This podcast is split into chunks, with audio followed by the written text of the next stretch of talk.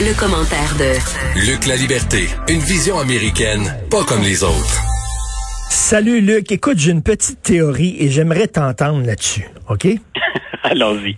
OK, alors je parle de Trump. On va faire de l'Uchronie, OK? De l'Uchronie, c'est refaire l'histoire. Bon. Mettons que Trump était un être humain normal, qui avait pas des problèmes psychologiques et d'ego surdimensionné et des problèmes de narcissisme chronique, qu'il n'avait pas été grossier, qu'il avait été respectueux avec son programme. Il aurait pu être un bon président. Tu sais, tu regardes ça, le protectionnisme, le retour de la nation, lutter contre la rectitude politique, se tenir debout contre la Chine, etc. Il aurait pu être un genre de Donald Trump, mais c'était son pire ennemi. Tu regardes ça, tu dis quel gâchis quand même. Écoute, je, je, je pense, d'abord, ta prémisse est difficile à, est difficile à ignorer ou, ou, à contourner. Euh, mais je, je, pense que tu, je pense que tu as raison de voir les choses comme ça. Et d'une certaine manière, pour, pour ceux qui aimaient Donald Trump, euh, on, on, aurait voulu, bien sûr, qu'il soit mieux entouré, puis mais qu'il conserve cette espèce de, de, de je pense qu'on peut carrément parler de charisme. Mais quand on, on fait déplacer des foules comme il le fait, puis qu'on déplace des gens de la maison dans les bureaux de vote, euh, il a réussi à faire déplacer à mobiliser des, des, gens qui ne votaient plus depuis un certain temps déjà, qui avaient abandonné. Euh, je, pense qu'on on aurait aimé qu'il soit mieux entouré. Pour ceux qui n'aiment pas Donald Trump, je pense que finalement, le fait qu'il ait été si mal entouré ou incapable d'écouter les conseillers, parce qu'il en a eu de bons conseillers, il n'y a, pas eu que des incompétents à la Maison-Blanche, si on, est honnête et transparent. Euh, je, pense que pour les adversaires de Trump, euh, il, il a rendu service à ses adversaires en, en mettant jamais de, de frein à ses impulsions, puis en hmm. se refusant à écouter les, les, les conseils de, de, de, sagesse les plus élémentaires, ce qui constituerait un danger pour les adversaires, les démocrates ou des républicains qui, qui ne l'aimaient pas. C'est un Donald Trump plus avisé et plus compétent dans les affaires de l'État. Euh, là, il aurait pu réussir où il a échoué. Et je, je parle surtout de la définition des pouvoirs d'un président, des, des, des limites de ce pouvoir-là, puis de l'encadrement Yeah.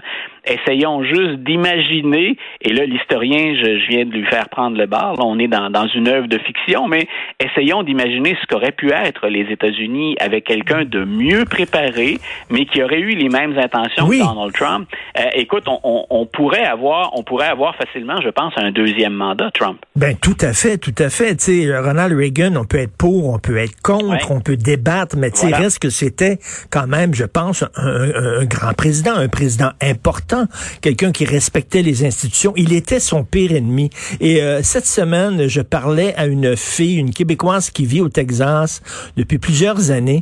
Et elle, c'était très intéressant ce qu'elle me disait, Luc, parce qu'elle dit, moi, j'aime pas les démocrates. Je ne, je, voterai pas démocrate, mais j'étais comme obligé de voter Trump. Et j'étais en maudit contre mon parti républicain qui m'a obligé à voter pour ce gars-là. Moi, ce que je voulais, c'est les républicains au pouvoir, mais pas Trump. Fait que euh, mettez, mettez, mettez-vous à, votre place, me disait, je veux pas voter démocrate, ça va contre tout mon ADN. Fait que j'étais comme obligé de voter Trump. Et ils sont nombreux dans, dans cette situation-là. Puis le, le débat qu'on va voir au sein du Parti républicain, c'est exactement ce dont elle, ce dont cette femme-là qui vit au Texas a fait mention. Euh, Qu'est-ce qu'est le Parti républicain? On l'a déjà dit. Parmi les autant parmi les, les, les 81 millions d'Américains de, qui ont voté pour Joe Biden, il n'y a pas que des partisans de Joe Biden. Autant dans les 74-75 millions d'Américains qui ont voté pour Donald Trump, il y en a beaucoup qui sont d'abord et avant tout républicain. Peu importe mhm. l'identité de celui qui va se présenter, on le sait, si on l'avait dit, c'est sûr que les élections, ça va être serré. En plus, quand on considère le, collège électoral, qui pour l'instant donne un biais favorable aux républicains, on le sait que c'est polarisé. On se bat pas pour tant d'électeurs que ça aux élections, finalement. On se bat pour faire sortir le vote. Et la, la, la réflexion du Parti républicain, c'est que sommes-nous sans Trump? Est-ce qu'on est-ce qu'on a absolument besoin de garder ses électeurs, puis la, la faction qui, qui dérape? Ils sont peut-être pas si nombreux que ça, mais ils comptent hein, dans les lors des élections. Donc, quel genre de parti on veut être à, à compter de, de, maintenant? Et je comprends très bien ce que dit mm. cette femme-là. Pour connaître un peu plus la, la, la société américaine, m'y être intéressé depuis très très longtemps, on peut comprendre très bien que dans certaines régions du pays, adhérer à l'agenda démocrate, c'est se condamner à c'est condamné à, échouer. C'est aller contre ses valeurs profondes, mais hmm. c'est aussi oublier la réalité de certaines régions. Et c'est oui, c'est pas c'est pas évident. Il faut que le Parti républicain renoue avec ce qu'il a déjà été. Euh, écoute, on voit ce qui se passe aux États-Unis aujourd'hui. J'ai l'impression d'assister comme à une élection en Irak. Non, mais c'est 25 000 membres des gardes nationales euh, qui sont là pour protéger les institutions démocratiques. Tu dis, attends une minute, c'est-tu les États-Unis, là? Oui, puis sans compter les mesures qui ont été déployées ou les, soldats ou la, garde nationale qui a été déployée dans plusieurs des 50 États américains. On a fermé l'équivalent de l'Assemblée nationale, les State House hein, de, de, de, chacun des États. On les a fermés, barricadés. Euh, il n'y a pas qu'à Washington où on peut voir des, des, des clôtures et une sécurité armée. Euh, écoute, euh, si, si notre société canadienne ou québécoise n'est pas parfaite, moi je me réjouis de la façon dont on gère nos élections. Est-ce qu'on imaginerait des mesures comme ça pour ne serait-ce que permettre la transition des, des, pouvoirs. Euh, je me rappelle pas que Stephen Harper ait demandé ça quand euh, Justin Trudeau est entré en fonction. Euh, je me rappelle pas non plus quand M. Legault est arrivé au pouvoir qu'on ait eu à, gérer ça de, de, de cette manière-là. Si on est parfois tiède dans nos débats, ben il y a un avantage. Est-ce que ce soit tiède, c'est qu'on est capable de faire ça dans le calme et dans le respect. Euh, aux États-Unis, effectivement, c'est hautement anormal ce à quoi on assiste, et ça va l'être encore pour un certain temps, parce que la menace ce qu'on craignait pour aujourd'hui, moi, j'ai moins de crainte qu'elle se matérialise aujourd'hui hmm. que quand on va baisser la garde. Ben oui, ben oui, tout à fait. Euh, là, aujourd'hui, c'est comme euh, lorsqu'on annonce qu'il va y avoir un barrage routier de telle heure à telle heure dans tel ben coin de rue. C'est certain que tout le monde se tient tranquille. Mais on dirait aujourd'hui un pays qui vient de prendre le virage démocratique, qui est à sa première, mon Dieu, élection, euh, assermentation euh, démocratique, et qui, euh, tu sais, le, bébé est encore tout fragile, il est encore tout frais, et on a besoin de l'armée pour le maintenir debout. Là, c'est il y, a une tristesse, c'est l'héritage de Trump qu'on voit là aujourd'hui. Et c'est euh, quand je vais écouter Joe Biden sur, le coup de midi, j'ai hâte d'entendre comment il va gérer ça. Euh, on s'attend bien sûr à ce qu'il dise je veux être rassembleur, hein, puis je veux qu'il y ait un peu d'espoir, mais il ne peut pas faire comme si ce qui s'est passé récemment n'avait pas existé. Euh, il, ne peut pas faire comme si on n'avait pas pris d'assaut le Capitole et qu'il n'y avait pas toutes ces mesures. Donc il faut reconnaître le malaise, il faut reconnaître le mal ouvertement, puis l'ampleur de la le pays. Donc, rassembleur et positif, bien sûr, mais ça, c'est, entre guillemets, en situation normale. C'est ce qu'on attend d'un président habituellement. Ce que le président peut faire comme si, euh, comme si ça n'existait pas ou comme si on, on ne pouvait que balayer ça sous le tapis, à mon avis, c'est une erreur. Les Américains doivent se, se, se rappeler, puis on doit le leur rappeler s'ils ont tendance à pas le faire, euh, qu'on vient d'assister à je trouve toujours que le mot coup d'État est, un brin exagéré mmh. dans ce cas-ci, mais il y a eu un assaut majeur contre le capital, contre les institutions, et il faut rappeler que la démocratie, c'est terriblement fragile. C'est exigeant, la démocratie, à mon avis, pour les citoyens d'un pays, c'est le régime le plus exigeant, et c'est terriblement fragile. Écoute, à quoi s'attendre de Joe Biden? Euh, la question va être posée à 10 heures. Mathieu Bocoté va être avec nous et la question qui pose, c'est faut-il craindre la présidence Biden? Bon, on sait que les démocrates sont à gauche. Est-ce que c'est un, un gars de gauche réaliste? Est-ce que c'est la gauche centriste ou c'est la gauche, gauche, gauche? Là? Non, moi je je crains pas ce dérapage-là vers une, une gauche entre guillemets extrême. Le, on, on, peut pas et ça a jamais été le cas. Tous les présidents ont tendance, quand on, parle de démocrates, ça a été le cas des deux derniers, Clinton puis Obama. Euh, habituellement, on gouverne centre droit, selon nos, nos valeurs ou nos ou nos définitions à nous. Là. On fait campagne à gauche chez les démocrates, puis on gouverne centre droit. Ça a été le cas pour Obama, puis ça a été le cas pour pour Clinton. Et Joe Biden, qui et c'est peut-être une de ses forces là, pour combler d'autres euh, d'autres faiblesses.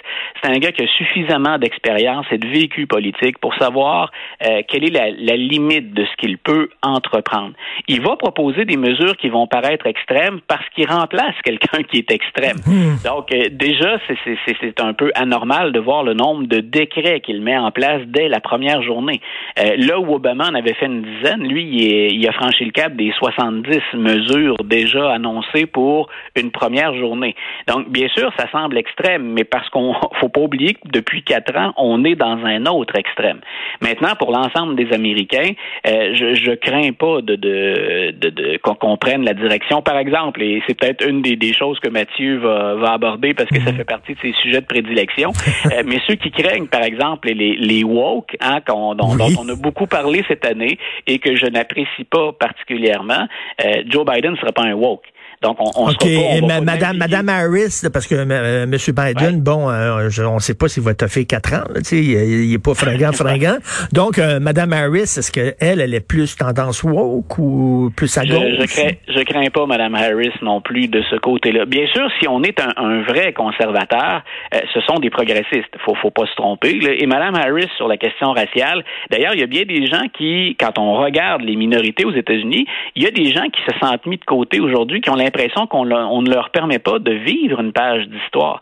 C'est la première femme c'est la première femme issue des minorités, euh, donc qui a, un bagage drôlement intéressant au plan personnel. Puis comme on ne peut pas être à Washington pour le souligner, c'est presque l'équivalent de ne pas pouvoir aller à Washington pour Barack Obama en 2009, par exemple. Mm. Donc on l'oublie, on, on, tourne une page d'histoire aussi, puis parce qu'on a beaucoup mis l'accent sur le 6 janvier, sur l'extrême droite, sur les QAnon, ou ce que tu appelles encore euh, affectueusement des coucous régulièrement, euh, ben, parce qu'on a mis l'accent là-dessus, on oublie le, moment historique. une femme euh, dans, les cercles du pouvoir, on est drôlement près de la présidence. On pensait y arriver avec, euh, avec Hillary Clinton à la dernière élection, à l'élection précédente. On y est avec Kamala Harris. Et tu soulignais l'âge de Joe Biden. Euh, même en supposant qu'il termine un mandat, pas certain, rendu à 82, 83 ans, comme M. Biden va avoir envie d'un second mandat, Kamala Harris, elle a quatre ans pour se préparer. Moi, je je, vois ça. Mm, mm. Et elle va, elle va avoir de véritables responsabilités. On n'en fera pas, et je m'excuse du terme, mais on n'en fera pas une potiche. Mm. Elle n'est pas là pour, euh, pour comme décoration, comme fond d'écran pour les discours de, Joe Biden. Madame Harris, ne serait-ce qu'au Sénat, parce qu'elle va être appelée à trancher des votes, va jouer un rôle très très important, mais on peut s'assurer qu'elle va avoir des responsabilités. Oh non, ça va être vraiment une vraie vice-présidente. Ce sera pas Dan ben Quayle. Ce sera pas Dan Quayle. qui avait eu, qui s'était trompé en épelant potato. Potato, en exactement. oui, oui, tout à fait. Et Luc, la prochaine fois qu'on va se reparler, j'aimerais ça qu'on se parle d'un texte que j'ai vu dans le New York Magazine qui a été publié le 15 janvier dernier. Je te l'enverrai si tu l'as pas vu.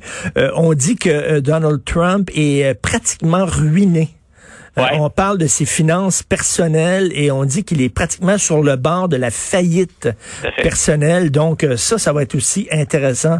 Euh, J'espère que on va quand même continuer de parler de Trump euh, au cours des prochaines semaines parce que c'est quand même. Je pense que M. Trump ne nous laissera pas le choix. Puis pour que nos auditeurs comprennent bien de quoi tu parles, quand des banques, les seules banques qui faisaient affaire avec toi, ont décidé de, de, de fermer les portes puis de, de serrer les, les, les, cordons de la bourse, M. Trump vit au crochet de ces de ces banques donc, c'est la raison pour laquelle, entre autres, on dit euh, il s'en va vers la ruine lentement mais sûrement. Tout à fait, tout à fait. Mais merci beaucoup, Luc. Bonne journée. Je te laisse regarder tout ça et commenter tout ça aussi euh, aujourd'hui. Bonne journée.